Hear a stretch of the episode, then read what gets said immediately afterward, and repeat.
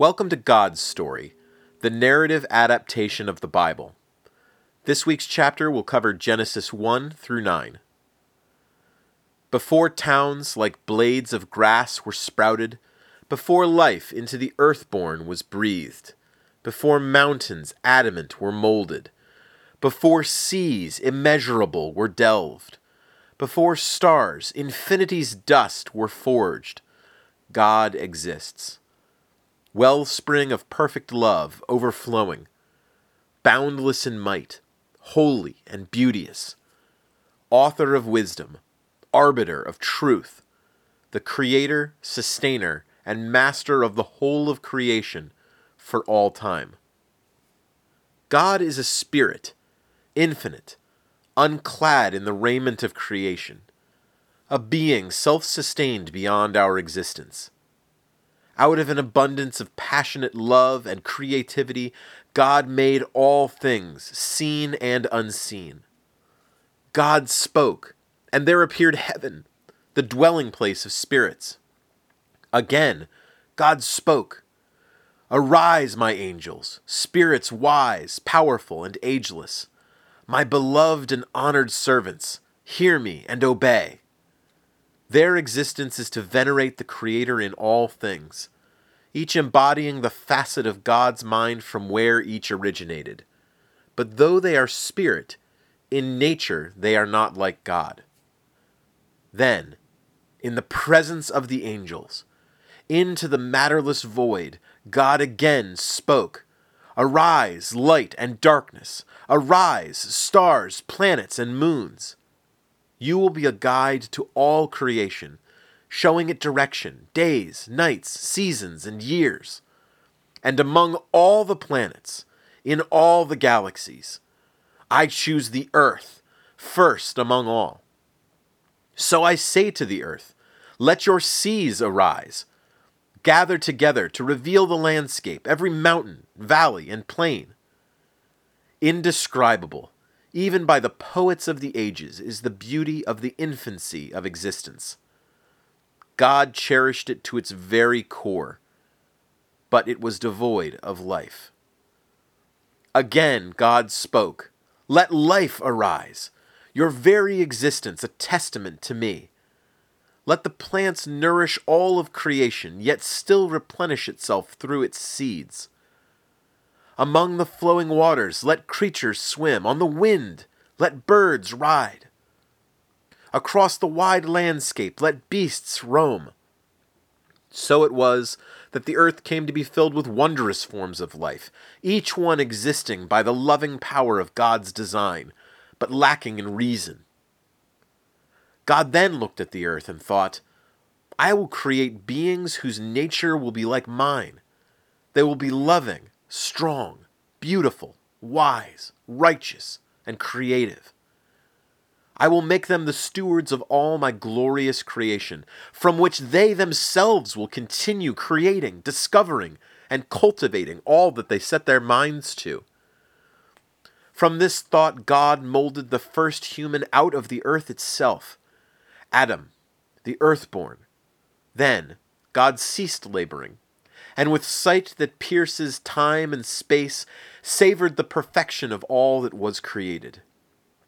And of one who lives unshackled by the bonds of time, to whom the entire existence of humanity is but a moment who among even the most learned can fully fathom the true nature of this act of creation? Now, of all the angels in heaven, the wisest and most beautiful was Lucifer, greatest of the order of the cherubim, leader of the choir that wove together the musical themes of praise first sung to them by God. But upon observing the earth, Lucifer began to desire it, and envied the earthborn who dwelled upon there. As time outside of time passed in heaven, a dangerous desire began to form in Lucifer's mind. Looking at Adam, Lucifer thought, What does it reveal about a god that would create this pathetic clod and call it an image bearer, and then give it dominion over all other creation? Why should I, a prince among the angels, be subservient to a god such as this? Out of this rebellious heart was born the first evil. For Lucifer went among the angels in an attempt to convince them that they were slaves who must throw off the shackles placed upon them by God.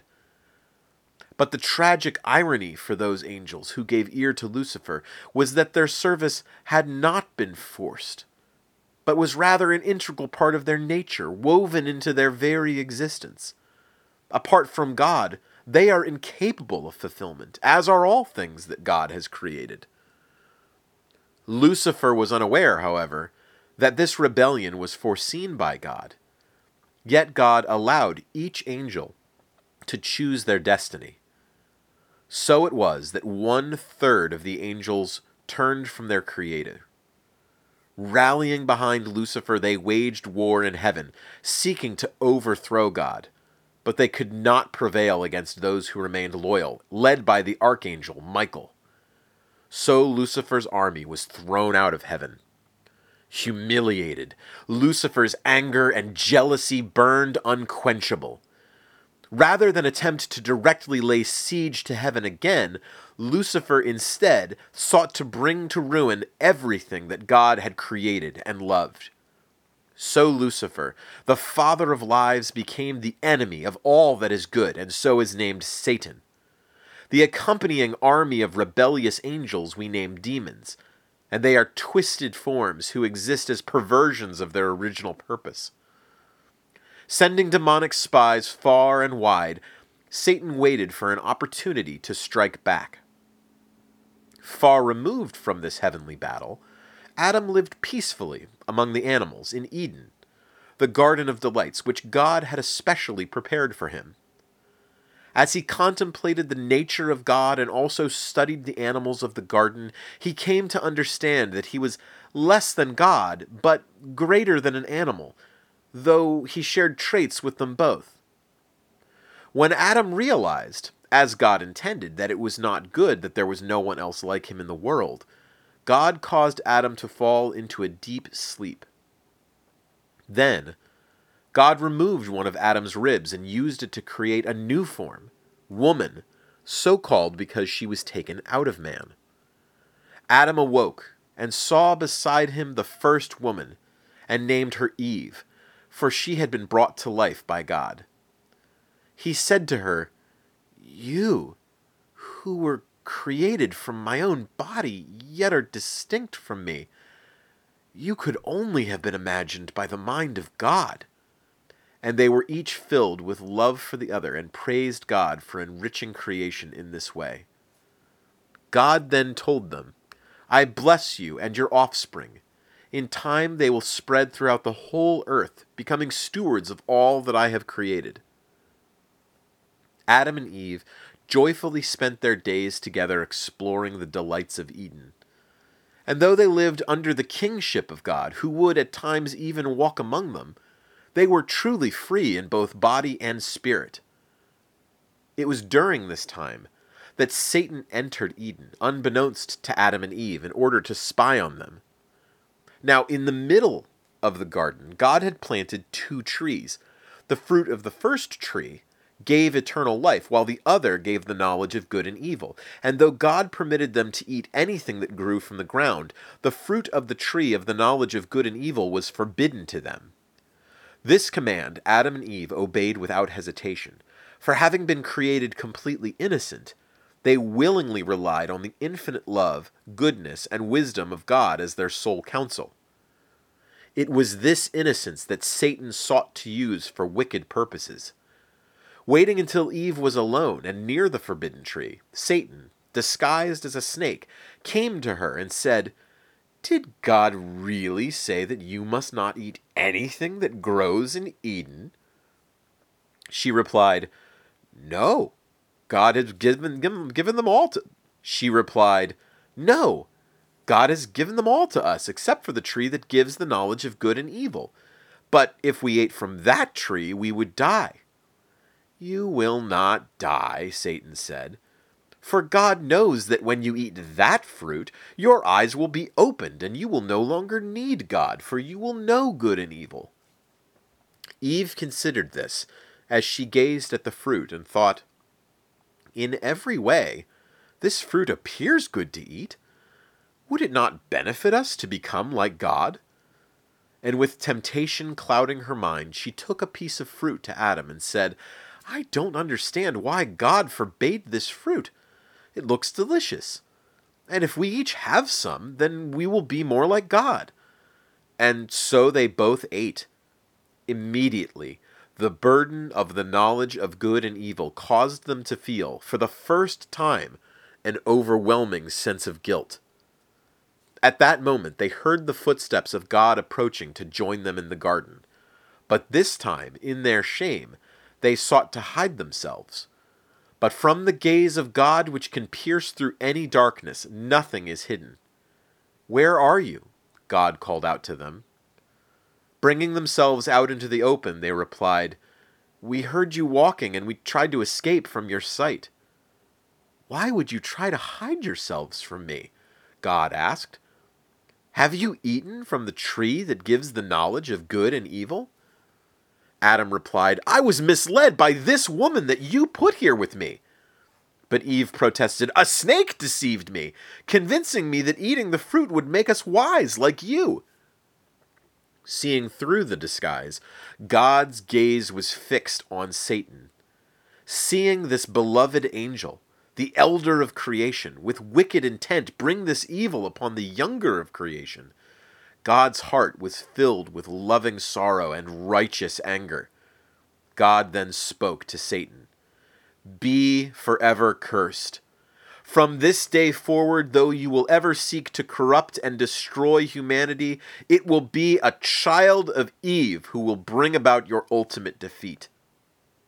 Satan quickly fled from the wrath of God, feeling wickedly smug from this perceived victory, but also angrily bewildered by the doom that God had spoken. God then looked upon Adam and Eve and said, Ingrained in you from the moment of creation, I gave you the gift of choice. But because you are not God, there always existed the chance that you will not heed my freely given wisdom. Because you desired even greater freedom and so chose to disobey my word, you have stripped yourselves of the perfection that I gave you, and now become slaves to corruption, which seeps into every pore of this world that you inhabit. It is only through perfection that the knowledge of good and evil can be perfectly wielded.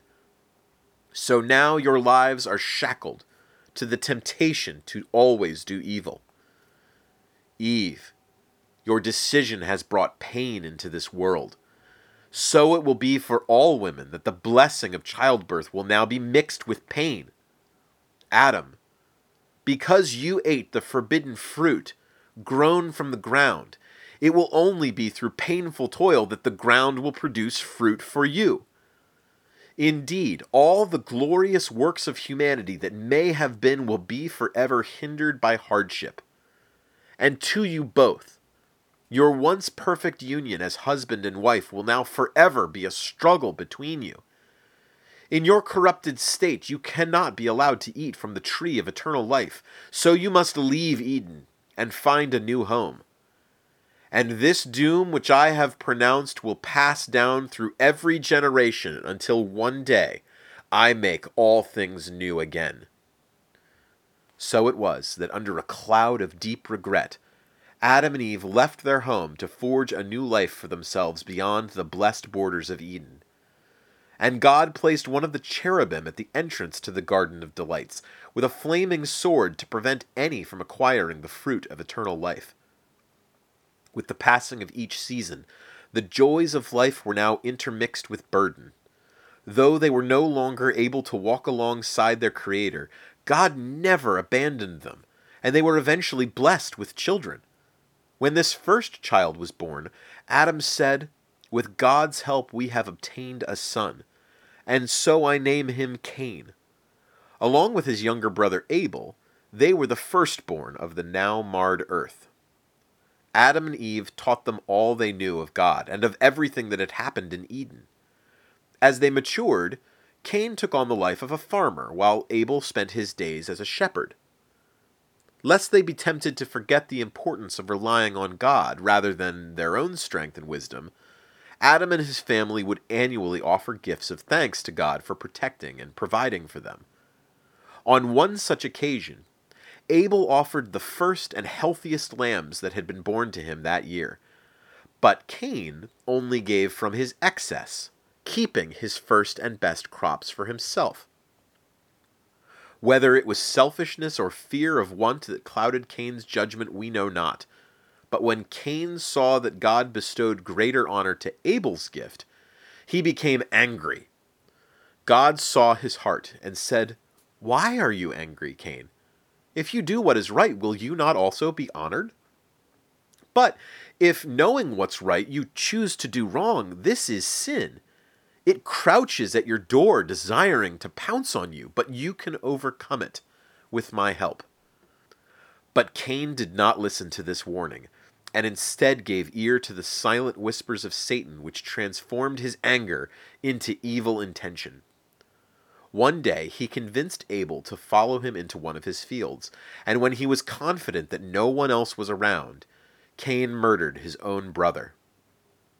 As it was, when Adam and Eve first sinned in Eden, the knowing voice of God in that moment called out to Cain, Where is Abel, your brother? Cain snapped back, I don't know. Is it my responsibility to take care of him? With a heart of grief and anger, God replied, Cain, what have you done? Listen, I hear the voice of your brother's blood as it cries out to me from the earth. By your hand you have brought a curse upon yourself. The ground which opens its mouth to receive your brother's blood will never again yield to you its crops. Now you will leave this land, doomed to restlessly wander the earth for the rest of your days. Cain cried out, This punishment is more than I can bear. You're driving me away from my home and without your protection, the first person that finds me will kill me. Not so, God replied. For even after the evil that you have done, I do not desire the death of you. I will place a mark upon you, so that none who find you would dare murder you, lest an even greater punishment fall upon them. And so Cain was forced to wander east, out of the stories of humanity. When Adam and Eve found the body of their son, they were filled with grief unlike any they had experienced since their exile from Eden. It hardly seemed possible that in such a short time they had gone from living with God in paradise to losing both of their children to the evil of sin in the same day. But after what felt like an eternity of great sadness, God blessed them and the world with more children. Lifetimes came and went. Adam and Eve died in their old age. They slowly passed into legend. Humanity grew and spread throughout the world. But as the generations passed, the story of God's love, the story of God bringing forth the majesty of creation, was seldom told. Eventually, they abandoned their great helper and the seeds of evil which first sprouted in ages past took deep root and grew uncontrollably. With malicious delight, Satan watched as every thought and action of humanity became entirely evil. But in this sea of blackness, a beacon of hope yet remained. One family, led by Noah, who clung to God. When humanity had reached its darkest hour, God called on Noah, saying, The end of all life is coming, for the earth is filled with violence brought about by humanity. And because their hearts will not return to me, they cannot be rescued from themselves. To protect what I created, I must destroy my most beloved creation. So, I will flood the earth and everything that is in it will die. But your family I promise to protect, for you are the only ones who have remembered me. You will build an ark of gopher wood covered in pitch, and you will enter it with your wife and your sons Shem, Ham, and Japheth, and their families. But first you will gather some of every animal, male and female, and bring them onto the ark, so that the wonders of creation will not be lost. God then continued to describe in great detail the plans for the ark and the supplies that Noah would need to sustain his family and the animals that they would bring aboard. It was to be 510 feet long, 50 feet tall, 75 feet wide, with many rooms to hold the animals and a roof to protect them from the rain. The details of the many arduous years of Noah's labor on the massive ark are not recounted here. But when his labor was finally finished, God said, Noah, in seven days the flood is coming to wash away this evil world. Take your family and the multitude of animals that I send to you and enter the ark. At the time that God had appointed, the springs of the deep burst open, and the floodgates of the sky poured down. For forty days it rained and flooded without ceasing. Everything was destroyed except for the ark's inhabitants, who floated even higher than the mountains protected by God. And of the magnitude of the agony that came from the scouring of the earth, none can truly fathom save the heart of God alone. After the rains ceased and the floodwaters began to recede, the ark ran aground at the top of a mountain. Noah would let birds loose from the ark to see if the ground was yet dry, but week after week they returned, finding nowhere to land. After a year of waiting, a dove returned to the ark, clutching an olive leaf in its beak. Knowing that it was finally safe, Noah, his family, and all of the animals came forth from the ark. God then said to Noah, you are humanity's new beginning. So go out, multiply, replenish the earth. To your ancestors were given all the plants to eat, but henceforth I offer the animals of the land, sea, and sky to eat as well. The dread of you shall be upon every beast of the earth, and upon every bird in the sky, and upon all the fish of the sea. Though the life of animals may be sacrificed so that you may live, you must never kill another human for you are my image bearers. In the future, whenever it rains, you need not fear another cleansing flood. Never again will the world be destroyed in this way. You have seen that without my intervention, humanity turns irredeemably to evil. I will not watch my creation, the creation that I love, slowly destroy itself ever again. Now look up and see my multi hued war bow in the sky, and know that I will no longer raise it against your entire race. Instead, I will battle for each of your hearts against Satan in the spiritual realm, so that many of you might be saved from yourselves. But your final redemption is yet to pass, and it will come from a child of Eve. Then Noah and his family were left looking out into the vast and empty world contemplating their future and the future of the human race. Thank you so much for listening. My name's Matt, and if you have any questions or feedback, feel free to email me at mattsgodsstory at gmail.com. That's M A T T S G O D S S T O R Y at gmail.com. If you'd like a transcript of any of these podcasts, they're available at mattsgodstory.blogspot.com. God bless.